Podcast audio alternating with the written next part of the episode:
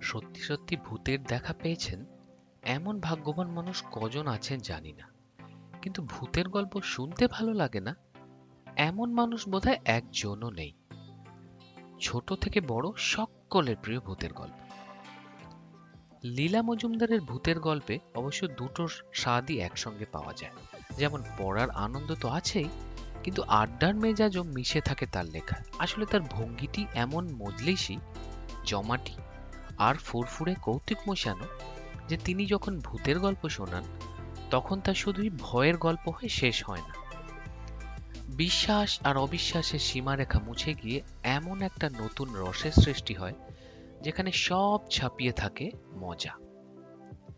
আর এই মজা যাতে বজায় থাকে, সেই কারণেই বোধ করি লীলা মজুমদারের ভূতের গল্পে ভূত ঠিক তথাকথিত বিভৎস চেহারা নিয়ে হাজির হয় না। অর্থাৎ ভাঁটার মতো চোখ, মূলোর মতো দাঁত, মাংস নেই, শুধুই অস্থিসার। এমনতর মামুলি ভূত তার গল্পে অনুপস্থিত। তার গল্পে ভূতের চেহারা নিপাট ভালো মানুষের মতো। শুধু হাবে ভাবে মালুম হয় যে তারা ভূত। তাও তারা মানুষের যে কোনো ক্ষতি করে না এই কথাও এই প্রসঙ্গে উল্লেখযোগ্য। এহেন লীলা মজুমদারের যাবতীয় ভূতের গল্প একত্র করে একটা বই আছে, যার নাম সব ভুতুড়ে। সেই বইয়ের থেকেই পছন্দ করে নেওয়া বেশ কয়েকটা গল্প নিয়ে তৈরি হলো এই গল্প সমাহার। আশা করি আপনাদের খুব ভালো লাগবে।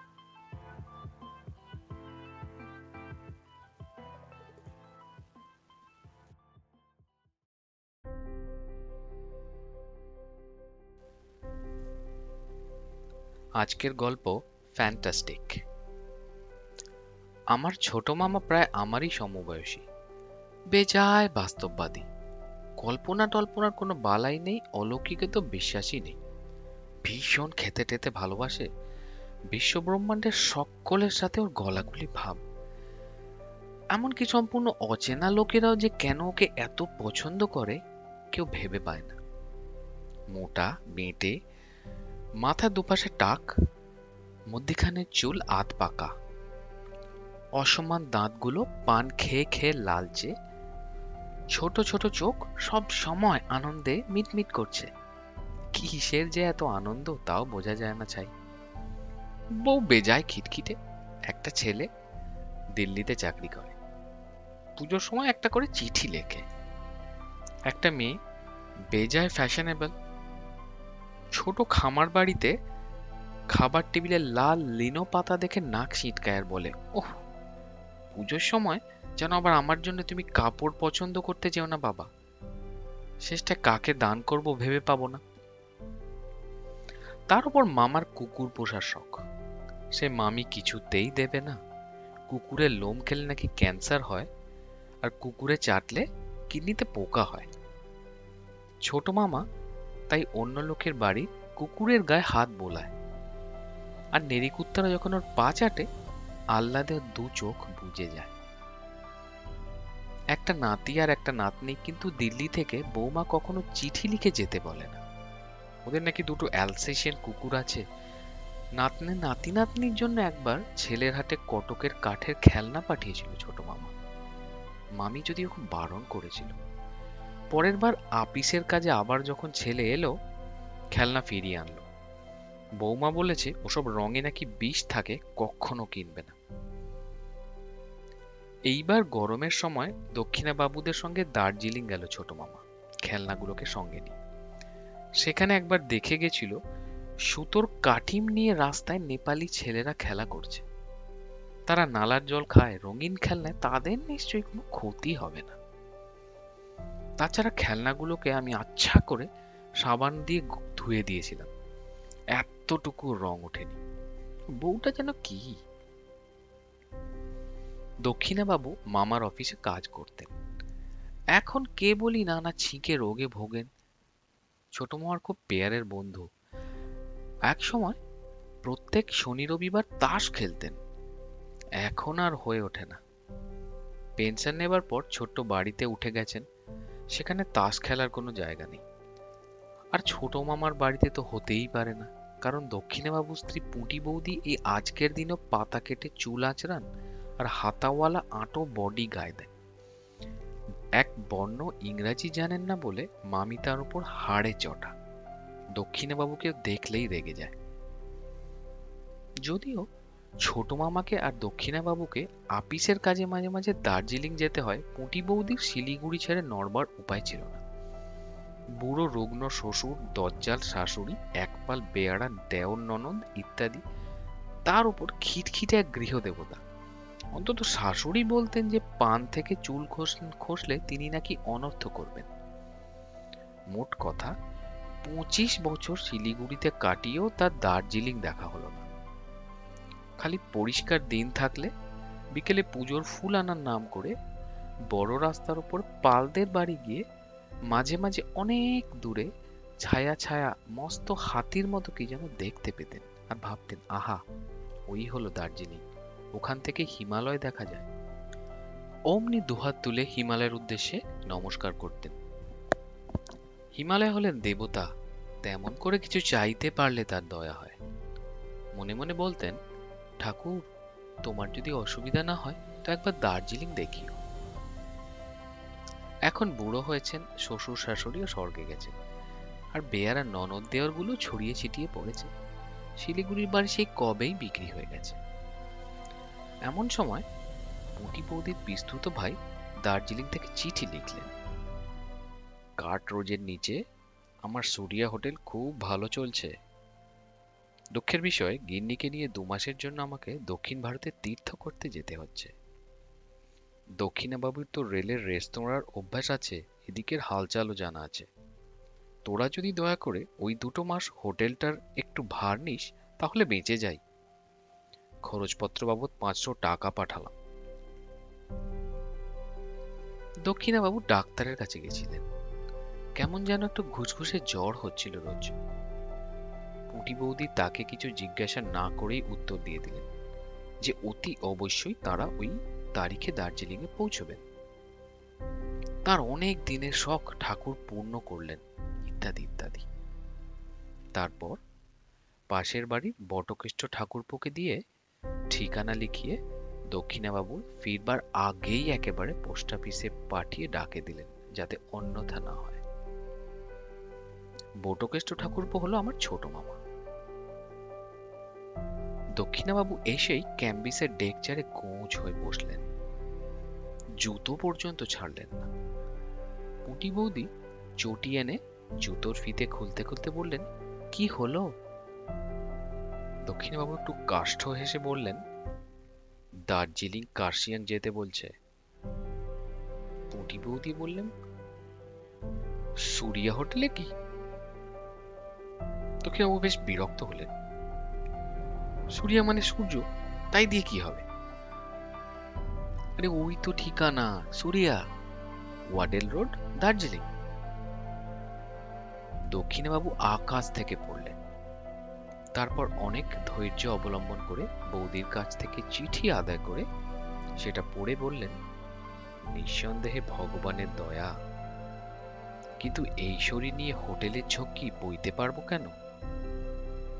আরে বউটোকেষ্ট ঠাকুরপো বইবে। তোমার মতো তার বাক্সেও গরম জামা আছে। কুমুদিনী দিদি মেয়ে জামাইয়ের সঙ্গে কাশ্মীর গেছেন। বটকেষ্ট ঠাকুর যাবেন বলেছেন। ব্যাস দুদিনের মধ্যে সব ঠিক হয়ে গেল। কলকাতার বাড়িতে আমার আরেক মামাতো ভাই আর বুড়ো বামুন ঠাকুর রইল। ছোট মামা ওদের সঙ্গে রওনা হলো।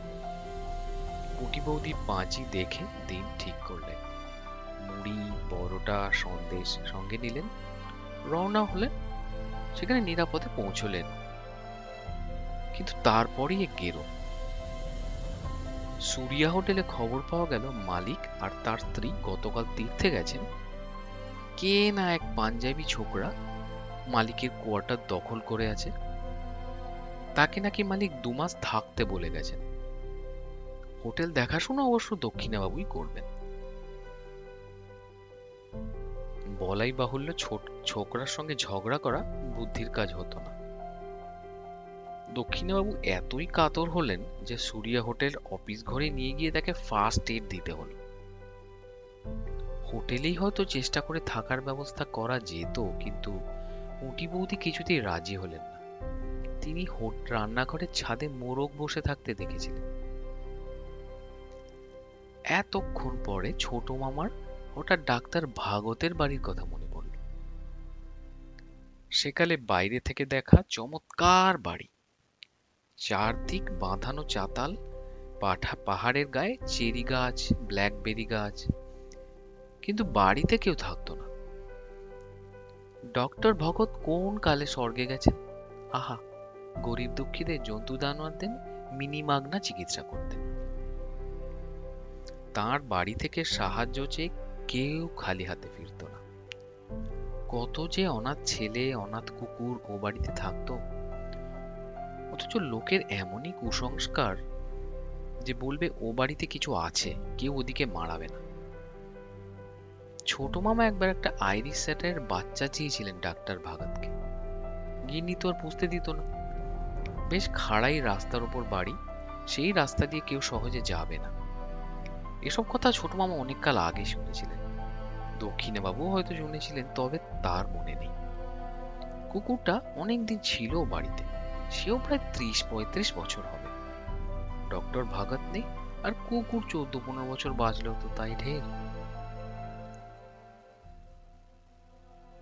অফিস ঘরের কৌঁচে দক্ষিণে বাবুকে শুতে বলে আর পুঁটি বৌদিকে বসিয়ে ছোট মামা ওই খাড়া রাস্তা দিয়ে পাহাড়ে চড়তে লাগল।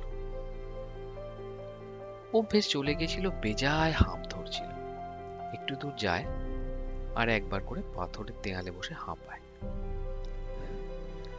এমন সময় একটা চমৎকার আইরিশ সেটার পাহাড়ের গা বেয়ে নেমে এসে ওর সঙ্গ নিল।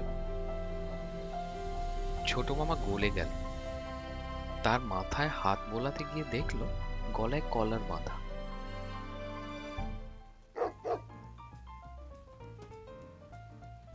তাতে পেতলের হরফে লেখা রেড। বাহ, বেশ নাম তো।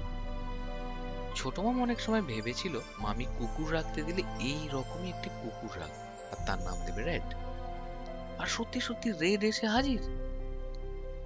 রেড রেড বলে ডাকতেই কুকুরটা ছোট মামার হাত মুখ চেটে একাকার করে দিল। মামি দেখলে ফিট হতো নিশ্চয়।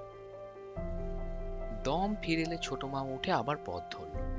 রেডও সঙ্গে সঙ্গে চলল ছোট মামা যায় আর চেনা পথের সঙ্গে নতুন করে চেনা হয়। ওই সেই চেরি গাছ।